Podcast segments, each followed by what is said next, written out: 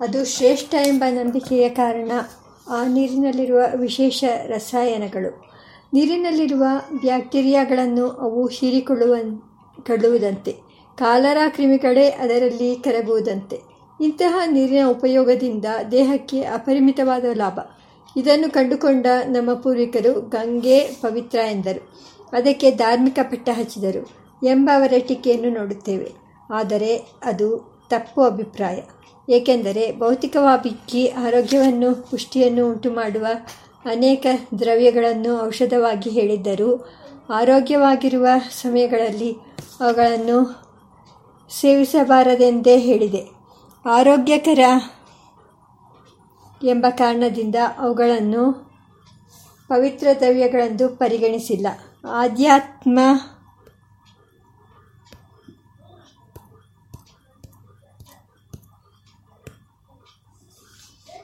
ಪ್ರಧಾನವಾದ ವೃತ್ತಿಯುಳ್ಳವರು. ಆರೋಗ್ಯ ಸಮಯಗಳಲ್ಲಿ ಅವುಗಳನ್ನು ಸ್ವೀಕರಿಸಬಾರದೆಂದೇ ಹೇಳಿದೆ. ಉದಾಹರಣೆಗೆ, ಔಷಧಾರ್ಥಂ ಪಿಬೇನ್ ಮದ್ಯಂ ಎಂಬಂತೆ ಕೆಲವು ರೋಗಗಳಲ್ಲಿ ಔಷಧ ರೂಪದಲ್ಲಿ ಮದ್ಯವನ್ನು ಒಂದು ಪ್ರಮಾಣದಲ್ಲಿ ಸೇವಿಸಬೇಕು. ಅದು ಆರೋಗ್ಯಕರ ಎಂದು ಹೇಳಿದರೂ ಅದನ್ನು ಪವಿತ್ರ ವಸ್ತು ಎಂದು ಪರಿಗಣಿಸಿಲ್ಲ. ಈರುಳ್ಳಿ, ಬೆಳ್ಳುಳ್ಳಿಗಳು ಆರೋಗ್ಯಕರವಾದ ಪದಾರ್ಥಗಳೇ ಆಗಿವೆ. ಅನಿವಾರ್ಯವಾಗಿ ಗದ್ದೆ ಹೊಲಗಳಲ್ಲಿ ಧೂಳನ್ನು ಕುಡಿಯುವ ರೈತರಿಗೆ ಹಸಿ ಈರುಳ್ಳಿಯು ಒಳ್ಳೆಯ ಔಷಧ. ಅದು ಮೂತ್ರಸ್ರಾವವನ್ನು ಹೆಚ್ಚಾಗಿ ಉಂಟುಮಾಡಿ ಒಳಗೆ ಸೇರಿಕೊಂಡಿರುವ ಧೂಳನ್ನು ಹೊರಗೆ ತಳ್ಳಿ ಅವರ ದೇಹವನ್ನು ಶುದ್ಧಪಡಿಸುತ್ತದೆ. ಆದ್ದರಿಂದ ರೈತರಿಗೆ ಅದು ಆ ಸಮಯದಲ್ಲಿ ತುಂಬ ಪ್ರಶಸ್ತ. ಬೆಳ್ಳುಳ್ಳಿಯು ವಾತಾಹರ, ಜೀರ್ಣಕಾರಿ. ವಾತ ಅಜೀರ್ಣ ರೋಗಗಳಲ್ಲಿ ಅದರ ಸೇವನೆಯು ಪ್ರಶಸ್ತ ಎಂದು ಮಹಾವೈದ್ಯರಾದ ಶ್ರೀರಂಗ ಗುರು ಭಗವಂತರು ಅಪ್ಪಣೆ ಕೊಡಿಸುತ್ತಿದ್ದರು. ಆದರೆ ಅವು ಆಧ್ಯಾತ್ಮ ಭಾವಕ್ಕೆ ಪೋಷಕವಾದ ಆಹಾರಗಳಲ್ಲ. ಆದ್ದರಿಂದ ಆರೋಗ್ಯ ಸಮಯದಲ್ಲಿ ವಿಶೇಷವಾಗಿ ಧ್ಯಾನ ಪ್ರಧಾನ ವೃತ್ತಿಯುಳ್ಳವರು ಅವುಗಳನ್ನು ಸೇವಿಸಬಾರದು. ಎಂದು ಅವರು ಅಪ್ಪಣೆ ಕೊಡಿಸಿದ್ದರು. ಆದ್ದರಿಂದ ಆರೋಗ್ಯಕರವಾದ ವಸ್ತುಗಳೆಲ್ಲವೂ ಪಾಪ ಪರಿಹಾರಕವೆನ್ನುವುದು ಸರಿಯಲ್ಲ. ಗಂಗಾಜಲದ ರೋಗ ಪರಿಹಾರಕ ಗುಣವೇ ಅದು ಪವಿತ್ರ ತೀರ್ಥ ಎಂಬ ಭಾವನೆಗೆ ಕಾರಣವಾಯಿತು ಎಂಬ ವಾದದಲ್ಲಿ ತಿರುಳಿಲ್ಲ.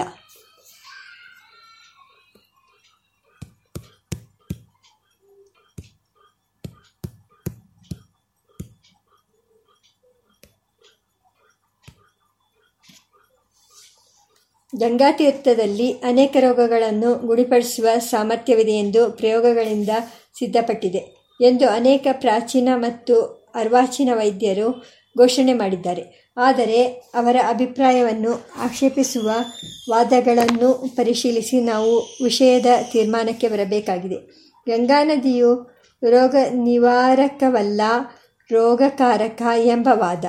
ಗಂಗಾ ನದಿಯು ಚೊಕ್ಕಟವಾಗಿರುವುದು ಅದು ಹುಟ್ಟುವ ಜಾಗದಲ್ಲಿ ಮತ್ತು ಅಲ್ಲಿಂದ ಮುಂದೆ ಕೆಲವು ಕಿಲೋಮೀಟರುಗಳ ಪ್ರದೇಶದಲ್ಲಿ ಮಾತ್ರ.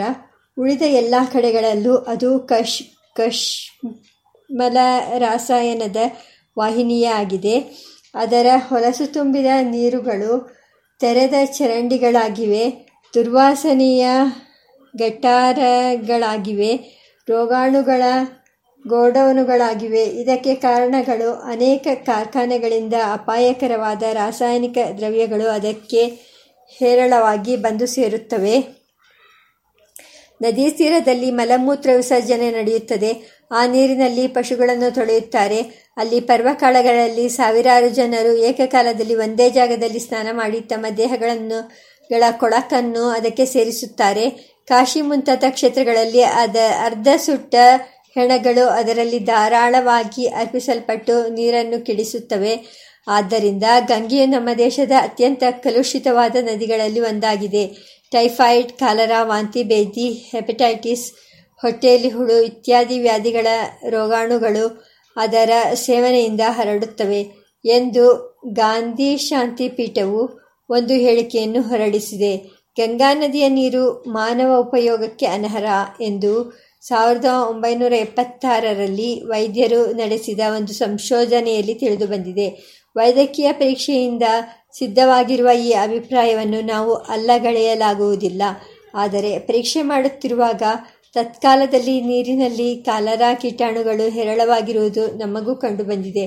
ಆದರೆ ಆರು ಗಂಟೆಗಳ ನಂತರ ಆ ಎಲ್ಲ ಕೀಟಾಣುಗಳು ಸತ್ತು ಹೋಗಿರುವುದು ನಮ್ಮ ಗಮನಕ್ಕೆ ಬಂದಿದೆ ಎಂಬ ವೈದ್ಯರ ಹೇಳಿಕೆಯೂ ಇದೆ. ಇವು ಬೇರೆ ಬೇರೆ ಸಮಯಗಳಲ್ಲಿ ಬಂದಿರುವ ಅಭಿಪ್ರಾಯಗಳು. ಕಾಲಕಾಲಗಳಲ್ಲಿ ಆ ನೀರಿನ ಯೋಗ್ಯತೆಯನ್ನು ನಾವು ವೈಜ್ಞಾನಿಕವಾಗಿ ಪರೀಕ್ಷಿಸುತ್ತಾ ನಿರ್ಣಯವನ್ನು ಹೊಂದಬೇಕಾಗಿದೆ. ಈ ಸಂದರ್ಭದಲ್ಲಿ ಸಾಮಾನ್ಯವಾಗಿ ನದಿಗಳಿಗೆಲ್ಲ ಇರುವ ಪ್ರಕೃತಿದತ್ತವಾದ ಶುದ್ಧೀಕರಣ ಸಾಮರ್ಥ್ಯವನ್ನು ಗಮನಿಸಬೇಕು.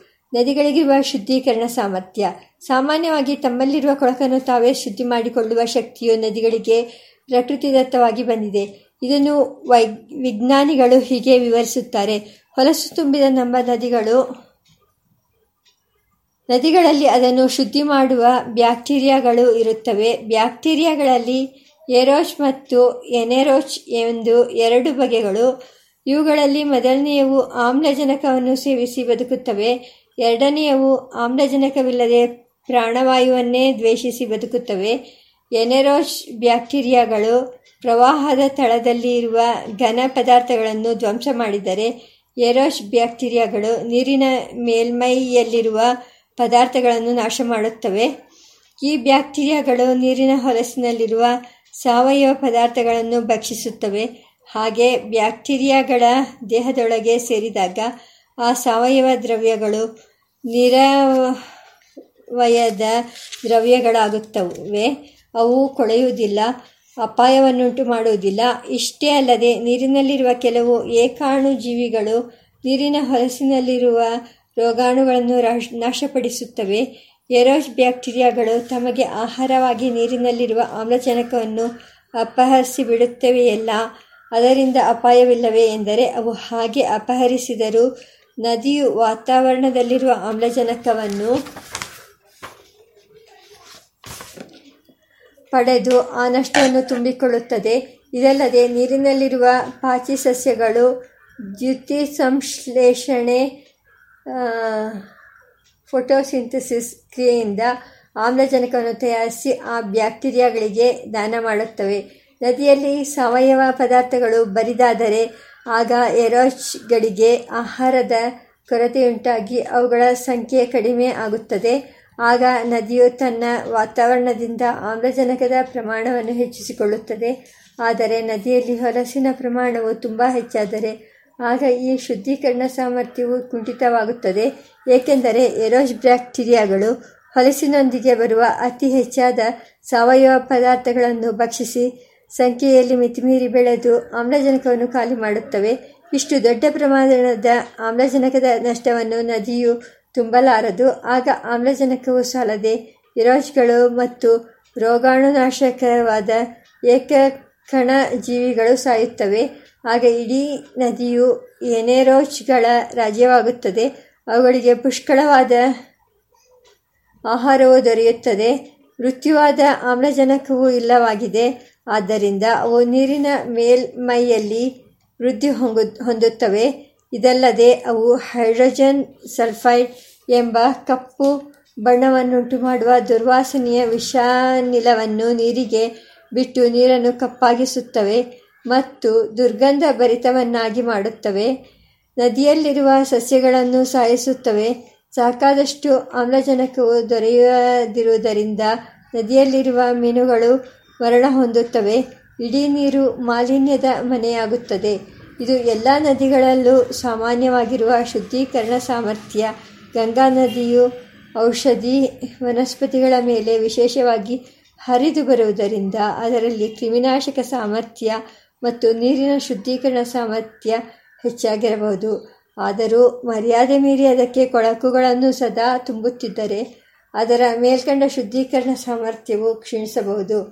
ವಾದದ ಪರಿಶೀಲನೆ, ಆದರೆ ನಮ್ಮ ಅವಿವೇಕದಿಂದ ಗಂಗೆಯ ನೀರು ಮಿತಿಮೀರಿ ಕಲ್ಮಶಗೊಂಡು ರೋಗಾಣುಗಳ ಬೀಡಾಗಿ ಮಾಡಲ್ಪಡುತ್ತಿದ್ದರೂ ಗಂಗೆಯ ನೀರು ಸ್ವತಃ ರೋಗ ನಿವಾರಕ ಆರೋಗ್ಯಕಾರಿ ಎಂಬ ಮಾತು ಅಸತ್ಯವಾಗುವುದಿಲ್ಲ. ಅವಿವೇಕಗಳು ಅಮೃತವಾಗಿರುವ ಕ್ಷೀರಕ್ಕೆ ವಿಷವನ್ನು ಬೆರೆಸಿ ಕುಡಿದು ಪ್ರಾಣ ಕಳೆದುಕೊಂಡರೆ ಕ್ಷೀರವು ಸ್ವತಃ ಅಮೃತಪ್ರಾಯವಾದುದು ಎಂಬ ಸತ್ಯಾಂಶಕ್ಕೆ ಅದರಿಂದ ಕುಂದೇನೂ ಇಲ್ಲವಷ್ಟೇ. ನದಿಗಳಿಗೆ ಮಲಮೂತ್ರಗಳನ್ನು, ನೀರನ್ನು ಸೇರಿಸುವುದು ಮಹಾಪಾತಕ. ಅಷ್ಟೇ ಅಲ್ಲದೆ ಅವುಗಳಲ್ಲಿ ಸ್ನಾನ ಮಾಡುವಾಗ ನಮ್ಮ ದೇಹದ ಕೊಳಕುಗಳನ್ನು ಅವುಗಳಿಗೆ ಸೇರಿಸಬಾರದು. ಬೇಳೆ ಕಡೆಯಲ್ಲಿ ನೀರಿನಿಂದ ಶರೀರದ ಕೊಳೆಗಳನ್ನು ತೊಳೆದುಕೊಂಡು ಶುದ್ಧವಾದ ದೇಹ ಮತ್ತು ಮನಸ್ಸುಗಳಿಂದ ಕೂಡಿದವರಾಗಿ ಭಗವಂತನ ತೀರ್ಥವೆಂಬ ಭಾವನೆಯಿಂದ ನದಿಯಲ್ಲಿ ಅವಗಾಹನ ಮಾಡಬೇಕು ಎಂದು ಸಾರುತ್ತಾ ನಮ್ಮ ಶಾಸ್ತ್ರಗಳು ನದಿ ಶುದ್ಧಿಗೆ ಕೊಟ್ಟಿರುವ ಮಹಾಮೌಲ್ಯವನ್ನು ನೆನೆದರೆ ನಮಗೆ ರೋಮಾಂಚನವಾಗುತ್ತದೆ. ಜ್ಞಾನಿಗಳು ಹೇಳಿದ ಆದರ್ಶದಿಂದ ಜಾರಿ ಮಹಾನದಿಗೆ ಬಗೆ ಬಗೆಯ ಮಲಗಳನ್ನು ಸಂಕೋಚವಿಲ್ಲದೆ ಸೇರಿಸುತ್ತಿರುವ ನಮ್ಮ ದುರ್ಬುದ್ಧಿಗೆ ಧಿಕ್ಕಾರವನ್ನು ಹೇಳಬೇಕು. ನದಿಗಳಿಗೆ ಹೇಗಾದರೂ ಶುದ್ಧೀಕರಣ ಮಾಡಿಕೊಳ್ಳುವ ಸಾಮರ್ಥ್ಯವು ಪ್ರಕೃತಿದತ್ತವಾಗಿದೆಯಲ್ಲ ಎಂದು ಅದರ ಪ್ರವಾಹಕ್ಕೆ ಯಾವುದೇ ರೀತಿಯ ಕೊಳಕನ್ನು ಬೆರೆಸುವುದು ಕೊಳಕು ಮನಸ್ಸಿನಿಂದ ಪ್ರೇರಿತವಾದ ವ್ಯಾಪಾರವೇ ಸರಿ. ಅನಿವಾರ್ಯವಾಗಿ ಅದರಲ್ಲಿ ಸೇರುವ ಕೊಳಕನ್ನು ನದಿಯ ಪ್ರಕೃತಿದತ್ತವಾದ ಶಕ್ತಿಯು ಪರಿಹರಿಸಲಿ. ನಮ್ಮ ಕಡೆಯಿಂದ ಅವಕ್ಕೆ ಕೊಳಕನ್ನು ಸೇರಿಸುವ ಅಪಚಾರವಂತೂ ಆಗಬಾರದು. ಹೊಲಸಾಗಿರುವ ನದಿಗಳ ನೀರನ್ನು ವೈಜ್ಞಾನಿಕವಾಗಿ ಅದರ ದೋಷಭಾಗವನ್ನು ಹೋಗಲಾಡಿಸಿ ಗುಣಭಾಗವು ಕಳೆದು ಹೋಗುವ ಹೋಗದ ರೀತಿಯಲ್ಲಿ ಸತ್ಕರಿಸುವುದು ತಪ್ಪಲ್ಲ. ಇದಕ್ಕಾಗಿ ಧಾರಾಳವಾಗಿ ಅರ್ಥವ್ಯಯ ಮಾಡಬೇಕಾಗಿ ಬಂದರೂ ಅದರಿಂದ ಆರೋಗ್ಯದ ಮಹಾಲಾಭ ಉಂಟಾಗುವುದರಿಂದ ಅದನ್ನು ಅವಶ್ಯವಾಗಿ ಮಾಡಬೇಕು. ಗಂಗಾ ನದಿಗೆ ಗ್ರಾಮ ಸಾರದ ನೀರನ್ನು ಸೇರಿಸಬಾರದು, ಹೆಣಗಳನ್ನು ಎಸೆಯಬಾರದು ಎಂದು ಯಾರೋ ಹೇಳಿದರು. ಆಗ ಗಂಗಾಮಾತೆಯು ಅವರಿಗೆ ಕನಸಿನಲ್ಲಿ ಕಾಣಿಸಿಕೊಂಡು, ನನ್ನ ಮಹಿಮೆಗೆ ಏಕೆ ಅಪಮಾನ ಮಾಡುತ್ತಿದ್ದೀಯೇ? ನನಗೆ ಎಂತಹ ಮಲವನ್ನಾದರೂ, ಎಷ್ಟೇ ಮಲವನ್ನಾದರೂ ಧ್ವಂಸ ಮಾಡುವ ಸಾಮರ್ಥ್ಯವಿದೆ ಎನ್ನುವ ವಿಷಯದಲ್ಲಿ ನಿನಗೆ ನಂಬಿಕೆ ಇಲ್ಲವೇ? ನನ್ನ ನೀರಿಗೆ ಹೆಣಗಳನ್ನು ಎಸೆಯಬಾರದು, ಕೊಳಕನ್ನು ಬೆರೆಸಬಾರದು ಎಂದು ಹೇಳಲು ನಿನಗೆ ಯಾವ ಅಧಿಕಾರವೂ ಇಲ್ಲ ಎಂದು ಗೆರೆ, ಗದರಿಸಿಕೊಂಡಳು ಎಂದು ಕಥೆಯನ್ನು ಕೆಲವರು ಹೇಳುವುದುಂಟು. ಈ ಕಥೆಯ ಸತ್ಯಾಂಶವು ವಿಚಾರಣೀಯ. ಆದರೆ ಮಹಾನದಿಯಲ್ಲಿ ನಾವು ಮಾಡಬೇಕಾದದ್ದು ಪುಣ್ಯಸ್ನಾನವೇ ಹೊರತು ಮಲಾಪನಯನ ಸ್ನಾನವಲ್ಲ. ಎಂಬ ತತ್ವಕ್ಕೆ ಇದು ವಿರುದ್ಧವಾಗಿದೆ. ದೇವತೆಯಂತೆ ಪೂಜ್ಯವಾಗಿರುವ ಮಹಾನದಿಗೆ ದೇಹ ಮಲವನ್ನಾಗಲಿ, ಮನಸ್ಸಿನ ಮಲವನ್ನಾಗಲಿ ಬೆರೆಸಬಾರದು ಎಂಬುದು ಸಾಮಾನ್ಯ ಬುದ್ಧಿಗೂ ಅರ್ಥವಾಗುವ ವಿಷಯವಾಗಿದೆ. ದೇವತಾ ಪ್ರತಿಮೆಗಳಿಗೆ ಅಭಿಷೇಕ ಅಭಿಷೇಕ ಮಾಡುವಾಗ ಮೊದಲು ಬಲಾಪನಯನ ಸ್ಥಾನವನ್ನು ಮಾಡಿಸಿ, ಅನಂತರ ಪಂಚಾಮೃತ ಶುದ್ಧೋದಕ ಮುಂತಾದವುಗಳಿಂದ ಅಭಿಷೇಕ ಮಾಡುವ ವಿಧಿಯನ್ನು ನೋಡುತ್ತೇವೆ. ಇದನ್ನು ಗಮನಿಸಿದರೆ ದೇವತೆಯಂತಿರುವ ಮಹಾನದಿಯ ನೀರು ಕೊಳಕಾಗಿದ್ದರೆ ಅದನ್ನು ವೈಜ್ಞಾನಿಕವಾಗಿ ಸಂಸ್ಕರಿಸಿ ಅನಂತರ ಸೇವಿಸುವುದು ದೋಷವಾಗಿ ಕಾಣುವುದಿಲ್ಲ. ಒಟ್ಟಿನಲ್ಲಿ ಹೇಳುವುದಾದರೆ, ಗಂಗಾ ನದಿಯಲ್ಲಿ ಸ್ವತಃ ರೋಗ ಪರಿಹಾರಕವಾದ ಸಾಮರ್ಥ್ಯವು ವಿಶೇಷವಾಗಿದೆ. ಇದು ಪ್ರಯೋಗಗಳಿಂದ ಸಿದ್ಧಪಟ್ಟಿಸು, ಪಟ್ಟಿರುವ ವಿಷಯ. ದೈವದತ್ತವಾಗಿರುವ ಈ ಅನುಗ್ರಹದ ಲಾಭವನ್ನು ನಾವು ಪಡೆಯಬೇಕು. ಆದರೆ ಆ ಅಮೃತಕ್ಕೆ ವಿಷಯವನ್ನು ಪ್ರಯತ್ನಪೂರ್ವಕವಾಗಿ ಸೇರಿಸಿ ದೈವಕ್ಕೂ ಮತ್ತು ನದಿಯ ನೀರನ್ನು ಉಪಯೋಗಿಸುವ ಜೀವಿಗಳಿಗೂ ಅಪಚಾರ ಮಾಡುವುದು ಮಹಾಪಾತಕ. ಅದನ್ನು ವರ್ಜಿಸಬೇಕು. ಆ ಮಹಾನದಿಯ ದೈವದತ್ತವಾದ ನೈರ್ಮಲ್ಯವನ್ನು ನಾವು ಕಾಪಾಡಿ ನಮ್ಮ ನೈರ್ಮಲ್ಯವನ್ನು ಸಾಧಿಸಿಕೊಳ್ಳಬೇಕು. ಗಂಗೆಯ ವ್ಯಾಧಿ ಪರಿಹಾರಕ ಸಾಮರ್ಥ್ಯವು ಕೇವಲ ಭಾವನಾ ಮೂಲ ಎಂಬ ವಾದ. ಉತ್ತರ ಗಂಗಾ ನದಿಗೆ ರೋಗ ಪರಿಹಾರ ಮಾಡುವ ಅಸಾಧಾರಣ ಸಾಮರ್ಥ್ಯವಿದೆ. ಅದರ ಜನ್ಮಸ್ಥಾನವಾದ ಮಾನಸ ಸರೋವರ ತೀರ್ಥದಲ್ಲೂ ಅಲಕಾನಂದ, ಮಂದಾಕಿನಿ ಮುಂತಾದ ಅದರ ಬಿಡಿಬಿಡಿಯಾದ ಪ್ರವಾಹಗಳಲ್ಲೂ ಮತ್ತು ಅವುಗಳು ಒಟ್ಟಾಗಿ ಸೇರಿ ಆಗುವ ಗಂಗಾ ಮಹಾಪ್ರವಾಹ ಪ್ರವಾಹದಲ್ಲೂ ಅಜೀರ್ಣತೆ, ಅರೋಚಕತೆ ಜಡತೆ, ಕೆಲವು ಬಗೆಯ ಜ್ವರ, ಕೆಲವು ಸಾಂಕ್ರಾಮಿಕ ವ್ಯಾಧಿ, ಇವುಗಳನ್ನು ಹೋಗಲಾಡಿಸುವ ಸಾಮರ್ಥ್ಯವೂ ಇದೆ. ಮತ್ತು ಗಂಗಾತೀರ್ಥವು ಪುಷ್ಟಿಕರವಾದ ಪಾನೀಯವೂ ಆಗಿದೆ. ಎಂಬಿ, ಎಂಬಿತ್ಯಾದಿ ವಿಷಯಗಳನ್ನು ಕೆಲವು ವೈದ್ಯರು ಪ್ರಯೋಗಗಳಿಂದ ಸಿದ್ಧಪಡಿಸಿದ್ದಾರೆ. ಆದರೆ, ಇದರಲ್ಲಿ ಗಂಗಾತೀರ್ಥದ ವಿಶೇಷವೇನೂ ಇಲ್ಲ ಎಂಬುದು ತಮ್ಮ ಅನುಭವದಿಂದ ಸಿದ್ಧವಾಗಿದೆ ಎಂದು ಡಾಕ್ಟರ್ ಕೋವೋರ್ ಎಂಬ ಇತ್ತೀಚಿನ ವೈದ್ಯರು ನಿರೂಪಿಸಿದ್ದಾರೆ. ಅವರು ತಮ್ಮ ಜೀವನದಲ್ಲಿ ನಡೆದ ಒಂದು ಘಟನೆಯನ್ನು ನಮ್ಮ ಅಭಿಪ್ರಾಯಕ್ಕೆ ಅನುಗುಣವಾಗಿ ಉದಾಹ, ಉದಾಹರಿಸಿದ್ದಾರೆ. ನಾನು ಕೇರಳದಿಂದ ಕಲ್ಕತ್ತೆಗೆ ವ್ಯಾಸಂಗ ಮಾಡಲು ಹೋಗಿದ್ದಾಗ ಅಲ್ಲಿಂದ ಪವಿತ್ರ ಗಂಗಾ ತೀರ್ಥವನ್ನು ತರಬೇಕೆಂದು ನಮ್ಮ ಗ್ರಾಮದ ಹಿಂದೂ ಜನರು ನನ್ನನ್ನು ಪ್ರಾರ್ಥಿಸಿದ್ದರು. ಆದರೆ ಕಲ್ಕತ್ತೆಗೆ ಹೋಗಿ ಅಲ್ಲಿಯ ಗಂಗಾ ನದಿಯ ಕೊಳಕು ನೀರನ್ನು ಕಂಡು ನನಗೆ ತುಂಬ ಅಸಹ್ಯವಾಯಿತು. ಅದನ್ನು ಆ ಶ್ರದ್ಧಾಳು ಜನರಿಗೆ ತೆಗೆದುಕೊಂಡು ಹೋಗಿ ಕೊಟ್ಟು ಅವರಿಗೆ ಬ್ಯಾಕ್ಟೀರಿಯಾದಿಂದ ಬರುವ ರೋಗಗಳನ್ನುಂಟು ಮಾಡಲು ನನ್ನ ಮನಸ್ಸು ಒಡಂಬಡಲಿಲ್ಲ. ಆದ್ದರಿಂದ ನಾನು ಕಲ್ಕತ್ತೆಯಿಂದ ಹಿಂದಿರುಗುವಾಗ ನಮ್ಮ ಗ್ರಾಮಕ್ಕೆ ಹತ್ತಿರದಲ್ಲಿರುವ ಒಂದು ರೈಲ್ವೆ ಸ್ಟೇಷನ್ ಬಾವಿಯಿಂದ ಸ್ವಲ್ಪ ನೀರನ್ನು ತೆಗೆದುಕೊಂಡು ಅದನ್ನು ಗಂಗಾ ತೀರ್ಥವೆಂದು ನಮ್ಮ ಗ್ರಾಮದ ಜನರಿಗೆ ಕೊಟ್ಟೆನು.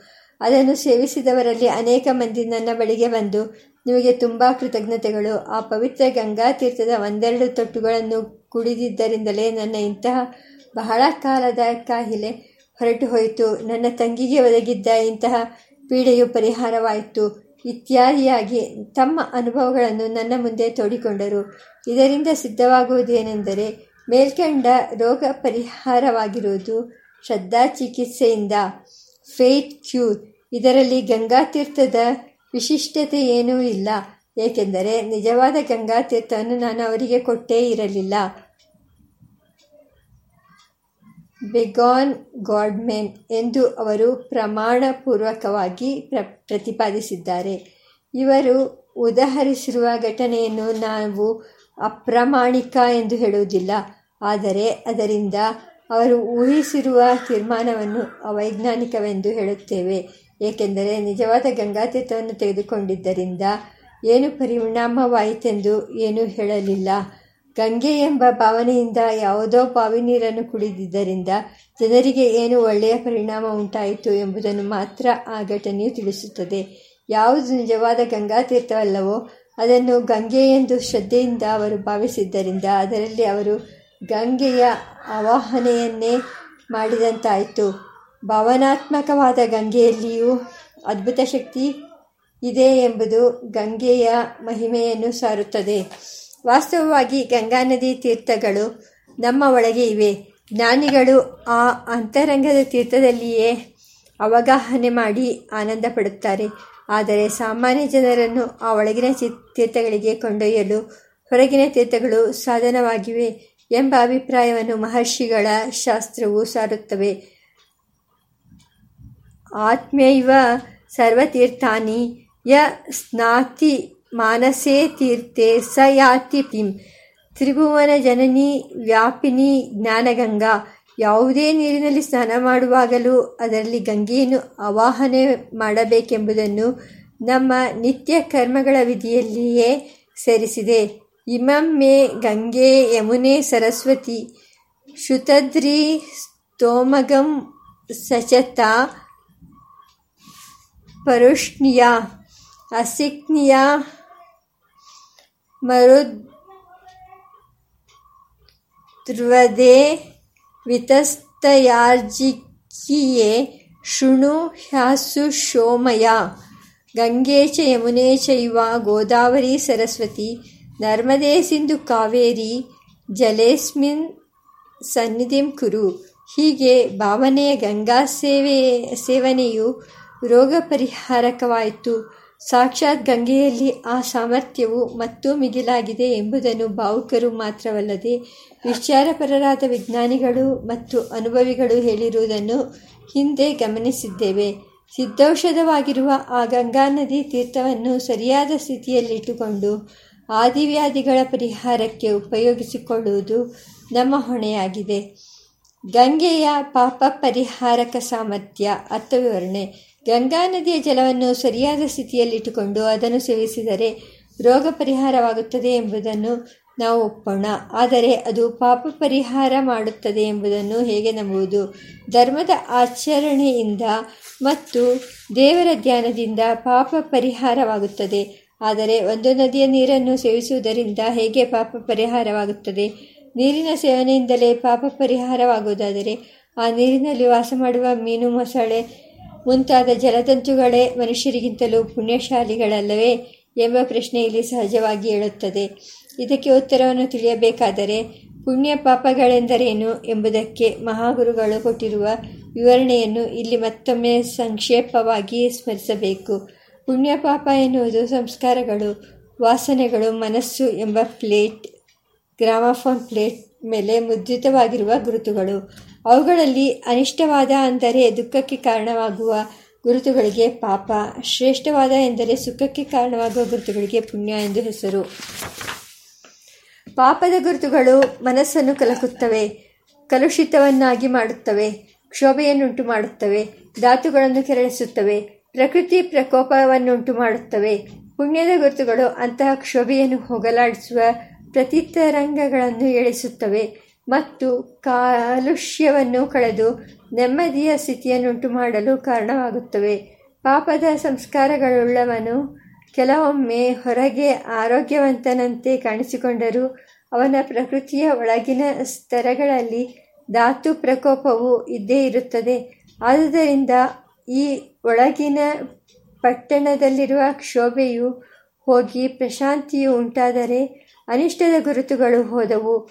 ಪಾಪಗಳ ಪರಿಹಾರವಾಯಿತು ಎಂದು ತಿಳಿಯಬೇಕು. ಗಂಗಾತೀರ್ಥವನ್ನು ಸರಿಯಾದ ಮನೋಧರ್ಮದಿಂದ ಸೇವಿಸಿದರೆ ಮೇಲ್ಕಂಡ ಪರಿಣಾಮ ಉಂಟಾಗುತ್ತದೆ ಎಂಬುದು ಪ್ರಯೋಗದಿಂದ ಸಿದ್ಧವಾಗುತ್ತದೆ. ಗಂಗಾತೀರ್ಥವನ್ನು ನೋಡಿದಾಗ, ಅದರಲ್ಲಿ ಅವಗಾಹನೆ ಮಾಡಿದಾಗ ಮತ್ತು ಆ ತೀರ್ಥವನ್ನು ದೇಹದೊಳಕ್ಕೆ ತೆಗೆದುಕೊಂಡಾಗ ಪ್ರಕೃತಿ ವಿಕಾರವು ಹೋಗಿ ಧಾತು ಪ್ರಸನ್ನತೆಯು ಉಂಟಾಗುವುದು. ಆತ್ಮ ಸಾಧನೆಯ ಮಾರ್ಗದಲ್ಲಿರುವವರಿಗೆ ಮತ್ತು ಶರೀರ ಮತ್ತು ಶಾರೀರ ವಿಜ್ಞಾನವನ್ನು ಪಡೆದವರಿಗೆ ಇದು ಸ್ಪಷ್ಟವಾಗಿ ಗೋಚರವಾಗುತ್ತದೆ. ಸಾಮಾನ್ಯ ಮನುಷ್ಯರ ಮೇಲೂ ಮೇಲ್ಕಂಡ ಪರಿಣಾಮವು ಪರಿಮಿತ ಪ್ರಮಾಣದಲ್ಲಿಯಾದರೂ ಉಂಟಾಗುತ್ತದೆ. ಈ ಧಾತು ಪ್ರಸನ್ನತೆಯು ಪೂರ್ಣವಾಗಿ ಉಂಟಾದರೆ ಧಾತು ಪ್ರಸಾದಾತ್ ಮಹಿಮಾನಮೇಶಂ ಎಂದು ಉಪನಿಷತ್ ಮೊಳಗುವಂತೆ ಬ್ರಹ್ಮ ಸಾಕ್ಷಾತ್ಕಾರವೇ ಒದಗುತ್ತದೆ. ಮೇಲ್ಕಂಡ ಪರಿಣಾಮವು ತಪಸ್ಸು, ಧ್ಯಾನ ಮುಂತಾದವುಗಳಿಂದ ಉಂಟಾಗುತ್ತವೆಯೇ? ವಂತೆಯೇ ಗಂಗಾ ತೀರ್ಥ ಸೇವನೆಯಿಂದಲೂ ಒಂದು ಪ್ರಮಾಣದಲ್ಲಿ ಉಂಟಾಗುವುದರಿಂದ ಅದಕ್ಕೂ ಮಹಾಮೌಲ್ಯ ಉಂಟು ಹೀಗೆ ಬ್ರಾಹ್ಮಿ ಸ್ಥಿತಿಯ ಪ್ರಾಪ್ತಿಗೆ ಕಾರಣವಾದ ಗಂಗಾ ತೀರ್ಥವನ್ನು ಪಾಪ ಪ್ರಧ್ವಂಸಿನಿ ಎಂದು ನಿಸ್ಸಂಶಯವಾಗಿ ಕರೆಯಬಹುದು.